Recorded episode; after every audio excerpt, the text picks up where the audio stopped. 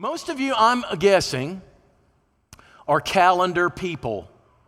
Uh, there's so much going on and so many things to give attention to. And as with every child you have more and more, it doesn't add, it multiplies the stuff that goes on that you need to attend to, that you need to be prepared for and aware of. You need to get there and you need to get there prepared. And so you better have a calendar for it.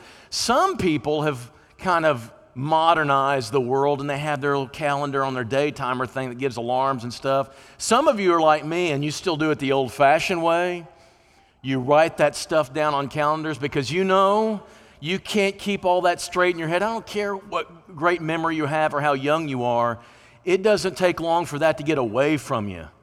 And you will be unprepared and not show up and be embarrassed and bring bad stuff. So here, here's what we're going to do. You're going to see on the screen, I used Julia Bristow's this morning for the early service. I'm going to use, this is the Horners family calendar. I want you to see it. This is what it looks like. They got three kids. It's got to be nuts. And you can't really see it. I didn't want to violate their privacy exactly. So I'm, I'm going to tell you kind of what's on it because I can see it a little more clearly than you. But this is their calendar. It's got all sorts of things like it says on the 9th, order school stuff. And I guess, because, and then it says school begins first day circled real big on the 14th. So my guess is they homeschool. They have the meanest teacher in the county, I hear. And uh, on the 9th, she ordered stuff to start school. And on the 14th, which is tomorrow, they start school. Now, you got to know that because it, you got to prepare your mind for it. How many of you know it takes time to prepare your mind that I'm going back to school, right? You know this. Not only that, but probably, probably you two, three weeks ago at least you started getting the stuff, getting the clothes ready. You got to have it on your calendar, not just for that day, knowing what you're supposed to do, but you got to get ready for that day before that day. So you got to write it on the calendar. They have some other things on here I find interesting, like they were at Christ Quest, the whole family, and so they say exactly the time they leave. I love this on the 11th, which is Friday, 9:30, Hazel. Hazel, you know, you know what that's about, right? They knew Hazel was having that eye surgery and they put it on their calendar. I, am we're, we're not forgetting that. That's a cool thing, y'all. That's a really cool thing. I love seeing that. And, and Hazel's not, as far as I know, related to them.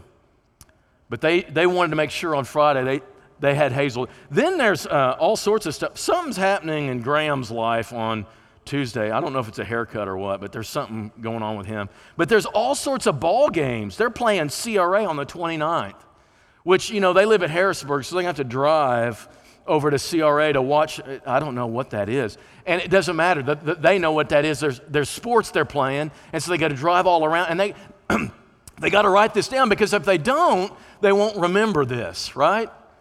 That's, that's what they do. They live off a calendar. And that's what most of us do. I would think most of you do this to keep your life kind of straight. You ever, you ever been uh, eating out somewhere and a friend comes up and you haven't seen them in a while and, and you talk a little bit and you say, hey, we got to get together. Yeah, we got to get together, but you don't write it down. You know what that means? You ain't getting together. I mean, we're saying we should, we talk about it, it would be nice. But listen, until you got it on the calendar, it's all a bunch of talk. It's a bunch of politeness until you write it down. And when you write it down, you intend to get there. Now, I have a question for the Horners. It never says on Sunday, go to church. Church is not on there. Now, tonight is because it's second Sunday share, it's on there. But you know, they don't write church down there, and yet they're here every Sunday. So that's so much part of their mindset, they don't have to write that down. They already know that. So that's kind of a, a thing. But as, as, you, as you were listening, I hope, to the passage today, there's one really important thing coming up in the Christian life somewhere that we've got to keep in our minds. And if we forget, we're really in trouble. And it's called the last day or the day of the Lord. And you'll notice that nowhere on this calendar does it say this could be the last day. This could be the last day. It could be the day of the Lord. And yet, that's the day that gives meaning and weight to every other day you live. And we know it's coming, right? How many of you know it's coming? Raise your hand. You believe it's coming? Okay, if you know it's coming, but you don't write it down. And that's Here's the problem. No, and, and Paul says, don't write it down, right? He ends up saying this don't, don't write it down. Just make sure you never forget it. Because every day it could be that. Now, here's what the readers were thinking Thessalonian readers, they were struggling with this day of the Lord thing. Notice the first verse of our passage. Concerning the time and the seasons, brothers, the reason he says concerning that, they brought it up to him. Every time he says concerning this, he is referring to a question they've had or a problem they've cited and they want him to address it. And so he says, Guys, concerning the times and the seasons that you asked about, you don't need me writing because there's nothing I can say that you don't already know. We can't, we don't know. We, there, there's no published day. God didn't say when it was going to be. He said that it was going to be, but He never said when. So you can't write it down. And they're like, this is so hard. How do we prepare? And they're going through a lot of persecution, and they're like, when's this ever going to be over? And they want a little bit of help. And some of them, even, we're told, are quitting their jobs and sitting there waiting, looking into the sky, looking for Jesus to return. And, and Paul said, I don't want you writing it down. I don't want you getting fixated on dates. I don't want you worried about which day it is. So the, the Horners are right. Don't write it on your calendar. Just live it every day. That just needs to be your way of life. That's what he's going to tell them. What in the world is the day of the Lord? It's so challenging when we can't know this when you can't prepare for it and look ahead and know and circle a day. That's very challenging for us because we want to know the date and how to prepare. It's so challenging. But what exactly is this day? Well, it's when God says, I'm done. It's when God says, no more patience, no more second, third, and fourth chances. No more waiting for people to respond. My patience is God is very patient, but He's not going to be patient forever. It's when He punishes people who are rebellious. It's when He says, That's enough of that. You've rebelled long enough, and so time for my wrath to come on you, and wrath comes on sin. A holy God has to punish sin. That's just the way of his nature. But the second thing is, he can't punish everybody. There are some who did respond to him. And so, at the same time that he punishes the sinful, he rescues the holy and the believer. He does it at the same time. It's amazing. That's called the day of the Lord. And there's been several of these. Let me bring some to your mind. It wasn't long after he created, well, from the story, because it's Genesis 6, it wasn't long after creation that mankind just degenerated. After that sin of Adam, they just degenerated terribly, and the evil thoughts of his heart were only violent all the time. That's the way it describes it in Genesis. And God says, I'm not putting up with it anymore. And so he wipes out the wicked. But there is a righteous man that he won't, he won't, he won't wipe out. So he spares whom? Noah and his family. It's called the day of the Lord. He wipes out the earth with a flood, but he uses an ark to spare the eight righteous ones. That's called the day of the Lord. God intervenes, but that's not the only one. There was these cities on the plain that were so wicked and nothing God could do could change their behavior. And so he decides, I'm going to wipe them out. And yet he won't wipe out the righteous. How many righteous are in Sodom? Lot and his family, and that's it. And he lets them get away, but then he rains down the fire on that city because it's wicked beyond repair. That's a day of the Lord. That's not the only one. You see, God's done this before. Just in case some people are doubters and they say, God's never really done that before. Oh, yeah, He's done it before. And in fact, one time, His people were in captivity and slavery for over 400 years, and God was, uh, was done with that. He's ready to bring his people out. The people who bear his name and are his people, he's going to bring them out and he's going to judge the nation that enslaves them. He does it with these awful plagues. He judges Egypt and he rescues Israel. You know what that is? That's the day of the Lord when God says, That's enough. It's not the only time. He's also done it to his own people. He says, I'm tired of you worshiping idols. And so, listen, you, you don't deserve the land any more than the Canaanites did. If you don't straighten this up, I'm going to bring the Babylonians in and they're going to wipe you out. My own people? Yeah, my own people, because they're not living righteous lives. And they kept living godless lives, and God wiped out some of them and sent a lot of them into captivity. You know what that is? That's the day of the Lord. The prophet said, You guys are so excited about it because God's going to punish the evil. But what happens when you're the evil? He'll wipe you out too. That's a day of the Lord. And then there's one really huge one in the middle of history. We just remembered it a moment ago.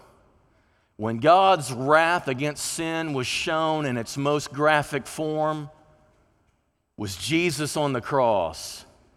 The wrath of God being revealed, Romans 1 calls it, when God says, This is what sin will get. And Jesus takes the brunt of it. But here's the irony at that same exact moment, the great love of God is also demonstrated because he offers for that to be your only wrath. Through Jesus, you're spared it. You're given salvation. Though you deserve wrath, you're given salvation because you let Jesus absorb that for you. That's the day of the Lord. It, it appears in history, it's happened before, and there's one more coming, church. There's one more coming. One more day of the Lord when God says, That's enough. My patience is done. I'm coming to punish the wicked, and I'm coming coming to bless the righteous with salvation. It's the final day, it's the wrap up. The parables call it the time when he pulls in the nets and separates the fishes, when he pulls in the crop and he separates the chaff from the wheat. That day is coming, church. It's coming, and there's nothing to prevent it from being this hour. Now, I have a hunch, probably like you, it's not going to probably be today. But it could be, couldn't it? It could be before services tonight. It could be before tomorrow. It could be before you ever have another day of school. It could be. We don't know, but it could be. And so, therefore, we're aware of it. That's the day of the Lord. And God has this plan, but He doesn't tell us when it is, just that it is. The Thessalonians knew this. I want you to see what they did in chapter 1. This is a description of how they responded to the gospel of Paul. They tell, Paul says, These people around you tell me how you turned to God from idols. Your life completely did a 180. From the way it was worshiping idols, now you're serving the living and true God and you're waiting for Jesus to return from heaven, the one he raised from the dead. And look at this last phrase this Jesus who rescues us from the coming wrath. They know about the coming wrath. Here's the thing, church. When you talk about the gospel, and I'm all about talking about the death, burial, and resurrection, I'm all about talking about baptism and your response. But listen, the judgment of God in the last day is part of the gospel that we need to tell people. There's a day of wrath coming. There's a day when you will be held account for everything that you do, and your sin will have to face a reckoning, or you will receive the salvation from God through Christ, and you choose. It's part of the gospel message. That wrath, God's judgment through Christ is coming, and it's part of the gospel, and we need to tell it. Paul told them, and it motivated them to turn their lives completely around and submit and serve the Lord.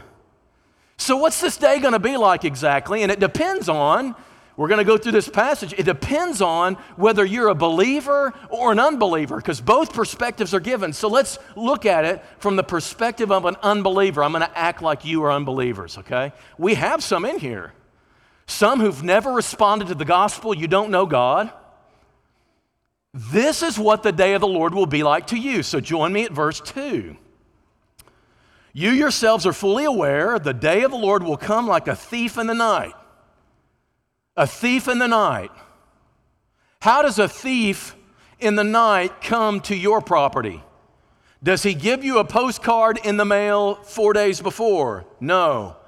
Notice what he says, and here's what it sounds like because he starts talking about the sounds of the last day. He says, People are going to be saying, Hey, it's peaceful around here. We're secure. Everything is fine. There's peace and security. Then sudden destruction will come upon them. As labor pains come upon a pregnant woman, they will not escape. It is sudden, it is unescapable. It's too late to do anything now. It just, while life is going on hunky dory, the stock market will be great. The day's weather looks great. The whole perspective of the week looks great. You're looking forward to your birthday and your anniversary and doing this and that. And you got all these good feelings about how life is going, and boom, it's going to be done. That's what it's like for the unbeliever.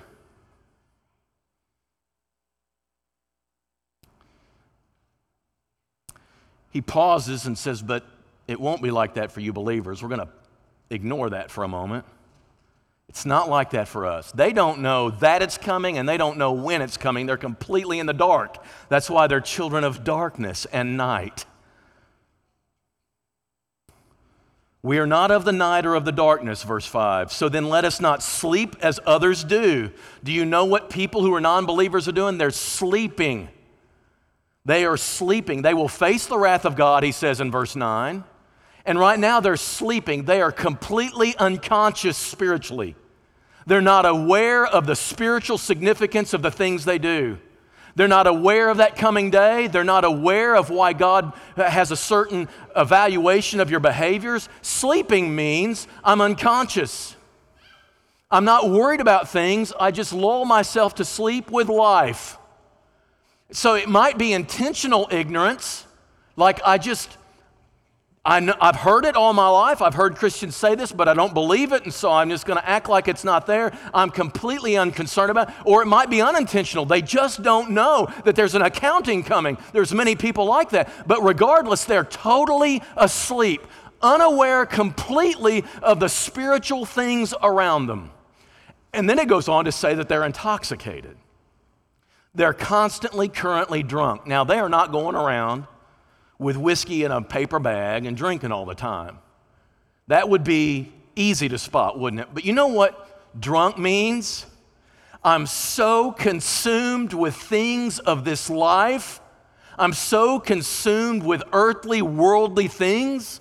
I am so mesmerized and inebriated and under the influence of earthly things that I don't even give an ounce of thought to the spiritual import of them. I just don't have time to mess with the spiritual stuff because I'm so consumed with the physical stuff. That's the unbeliever. Now, the things they do are spiritual, they just don't know it. The things they do do offend God, but they don't know it. The things they do pile up the wrath of God against them, and they will pay for it, but they just don't know it, or they just don't care because they're going to live this life to the full and get the most out of this life, and there's no spiritual significance to anything I can do. I can sleep with who I want to because it doesn't make any spiritual difference. That's what they think. And when we talk to them about that, if you ever mention it to them, they look at you like, What's the big deal? I've done it for years and it doesn't seem to have any real consequence. They're sleeping and they're intoxicated. And because of that, when the day comes, they're completely taken unaware and it's devastating. The wrath of God for what they're doing is piling up. God is taking notes. God is having a reckoning for all that stuff, and they just don't realize what that means.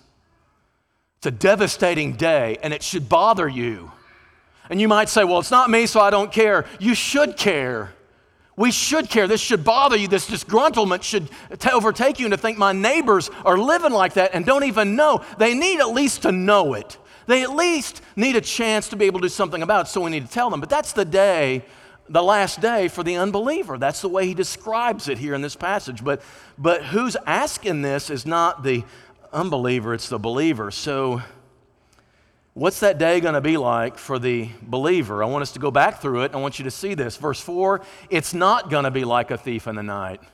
We might say, well, it's going to be like a thief in the night. Well, not to you, it won't. You don't know when he's coming, but you know that he's coming, so it's not completely sudden. It's not completely out of the blue. You know it's coming. Everyone in here raised your hand this You're not going to be able to say, God, I just, I, I couldn't get prepared. Oh, yeah, you've got plenty of time to prepare.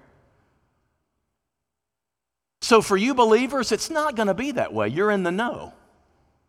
You're daytime people. So let's go back through this verse 4 again. You're not in the darkness, brothers. You, that darkness that blinds them, it's, you've got sight. The daytime is going for you, he says. That day to surprise you like a thief. You're all children of light, children of the day. You're not night. You're not darkness. So don't sleep. There's no reason for you to be asleep. You've been awakened. You've been given spiritual life. When you were baptized, you were given new birth into the spiritual realm. Now, all of a sudden, you don't have ignorance. You aren't blind. You're given sight. You are given spiritual sensitivity. You know that God's got spiritual value attached to every behavior that we have and every thought that we have. And you have a concern to keep that spiritual sensitivity very, very sharp. Don't let the world lull you back to sleep. Do not let them make you forget it. Don't make, them, don't make the fact that it's been so long since Jesus told us this that make you, well, I got plenty of time, I'll get ready later. And that becomes a, a self imposed hypnotic sleep that you're under. You're aware of spiritual realities. You're aware of them. Don't tell me Please don't tell me that there's no spiritual significance to this behavior. You know better. Even little lies that you tell, and you say, well, it's harmless. You know better.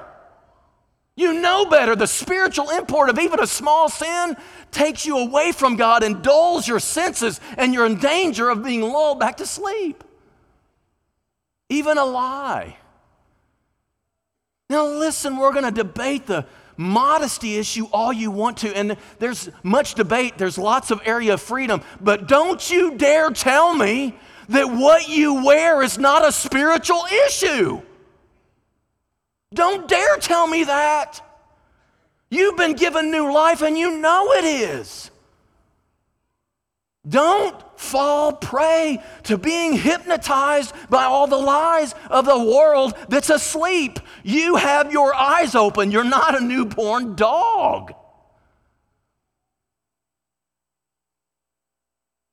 Who you sleep with matters. What websites you go to matters. That moment is a spiritual moment. The words you use when talking to somebody who's a mean girl at school is a spiritual moment. Don't you fall asleep. And then another problem, he says. It's really the same thing, only it's a little bit different. He says, We're, we're not intoxicated, we're sober. And it's not just because we don't drink, it's not about alcohol at all. Don't get distracted by that debate, right? This means you don't let the pleasures and the stuff of the world so overwhelm you that you can't think spiritually anymore. You are under the influence of the world's draw. That's called being drunk, and we're not that way. We're sober. We keep ourselves, we resist the pressure from the culture to conform to its immoral ways and its self indulgent habits that we lose our ability to think spiritually about our decisions. We don't let this happen. And we don't let you know what the most important things are, the things that intoxicate us are. It's not even alcohol. I don't even want to start that discussion. It's materialism. I want all the stuff of the world and all the toys of the world, and I want the big houses and I want the nice job with lots of money. And you buy all this stuff that, that, that sustains this vision, and in order to fund it, you got to work your tail end off, and you have no time for your family to, to mature and nurture spiritual things. And you can't even be generous toward needs that are important because you have to fund that life from the front end all the way to the back. And because of that, it squelches your spiritual life, and you can't even think spiritually about how to spend your money. It's called intoxication. You're so enamored with that girl who's so beautiful, and boy, she is. She's beautiful. She's attractive to you. And because, of, in order to be engaged to her, you got to disengage from your God to do it. Listen, that's not worth it. It's intoxication. We know the day's coming. So we're sober about how we live each day. We can think of the spiritual ramifications of everything. So, yes, go buy the clothes for school, but take your faith with you on that shopping trip. Take it with you. And don't tell me we are at the mercy for our choices of the world. We're not going to say, well, the world only offered this on the rack. Keep looking. Keep looking. That's what sobriety is. I'm serious enough about this to have to look a little further because you know you're sober and you're not sleepwalking through this world. That's what it is for the believer. And notice at the end of this, or uh, uh notice the imagery he inserts here. He says, Since we belong to the day, let us be sober, having put on the breastplate of faith and love. This is not the same as Ephesians 6. But you know what this armor is for? What is armor for, church? Think, what is armor for? We're fighting. Do you know why it's called a fight? Because you're drawn to it. You're going to have to battle. You're going to have to resist your own impulsive desire to return back to that way of life, and you are going to have to fight. And you've got the armor on. You do. You've got this armor. So God gives you the breastplate of faith. Keep your faith right up front. Don't put it back here. Too late. Put it right here. Your faith needs to walk in front of you and guide you in everything you do. The helmet, the thing that covers your head, gives you, remember the hope of the salvation God gave you through Jesus. Don't you dare let that go to the back of your mind because it will blow the front of your head off. This is going to be a battle to live this way in the world we live in. I'm sorry it's that tough, and I'm sad it's that very, very distracting. That's the reality. But God issues to us the armor, and He tells us the reason He puts it in here this is going to be a fight. For God has not destined us for wrath. God does not want to punish us. He's destined you, he says, for salvation through Jesus Christ. He wants to see you there. He died for us so that whether you're living or dead, you're alive with Him. So encourage one another. Consider yourself this morning encouraged. Consider yourself reminded this thing is important. That day is coming. And don't you roll it to the back of your mind and say, yeah, yeah, one of these days it'll happen. This is important. We need to become day people. So, how do you get ready for this? There's really only two things he says about it. First of all, obey the gospel. The only way to be ready for the end is by obeying the gospel in the meantime. That's chapter one. When you realize the wrath to come and you want to avoid it, there is a way to avoid it. God wants you to avoid it, and He offered and sacrificed His own Son to give you a way to avoid it, and it's up to you to decide to choose it. We had one young lady choose this last Wednesday night I don't want to face that wrath ever. She decided. And so she was immersed. She did what she could right now to make that day a good day. And you've got that same time. But there's a second thing he says in this passage. Maintain your readiness. Don't drift back to sleep. Don't let the world lull you back into their intoxicating ways. Don't be enamored with the stuff of this world so that you lose your spiritual discernment. So get right and stay right. And this isn't the only place that he talks about that. Listen to Romans. Besides this, you know the time. The hour has come for you to wake up from sleep. Does that sound familiar? For salvation is now nearer to us than when we first believed. We're closer to the end than we were yesterday and a year from uh, ago, right? We're, we're getting closer. The night is far gone. That way of living worldly, it's gone. There's no reason for it. The day is here. We're day people. And so he says, cast off the works of darkness Put on the armor of light. And there's the armor again, it's all here. Let us walk properly as in the daytime. This is how daytime people walk, not in orgies and drunkenness, playing world's games, not in sexual immorality and sensuality, not flirting with the senses of the body. Listen, your body yearns to go back. You got to tell it no. Don't play around with that stuff.